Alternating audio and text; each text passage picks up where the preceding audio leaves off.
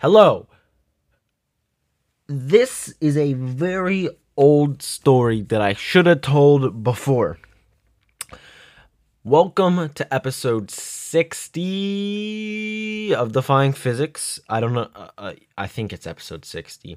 Welcome. In today's episode, I will be filling you in on a story that happened on January the 16th. Now, where I live, we don't get much snow. It about every other year or every year, it snows about anywhere from 1 to 4 inches once. Nothing really crazy. However, I had a snow day on January the 16th, and so that was really refreshing. So I'm just going to tell you kind of what happened. So everyone knew snow was going to happen, but you know, you don't. Where I live, the weather is not reliable. So snow forecasts come in all the time. So you might hear in the winter 4 or 5 times that it's going to snow, and it may never happen, and you may never hear that it's going to snow, and it may snow. So around Tuesday, Wednesday, there was a forecast for snow on Sunday, and I was like, oh, it's going to snow, and it didn't snow, but it ended up snowing on Sunday. I'm sorry, I said that wrong. It was supposed to snow on Saturday. It didn't. It was just wet and yucky. But on Sunday, it snowed, and it was amazing.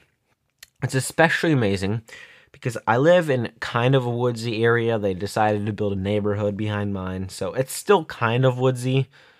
But I live in like a woodsy area because I live in the very back of the neighborhood, and just it's like a winter wonderland. It's just awesome to walk around in the winter wonderland, and so. Here was my plan. It was snowing, and here's the game plan when it snows. When it snows, you wait for the snow to fall, and then once it's fallen, you go outside and play. So you wait a couple hours, and that was my plan. So I turned on Cars 3, got cozy, and was like, I'm gonna wait a couple hours. Then something told me to get up and check out the snow, make sure the snow was still there. So I got up, and my objective was to just, I was hoping to see that the snow had,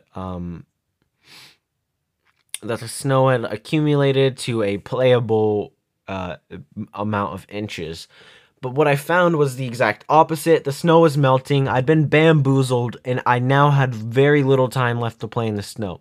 So I got my 2 sisters that were home, and we decided to play in the snow. We most of the snow that was left was on the roofs of the cars and the driveway. So we just threw snow at each other, and then some fresh powder did come in later in the night, and I had a little winter wonderland walk, and it was quite enjoyable. Just like a day with the family. Kind of reminds me of when I was younger.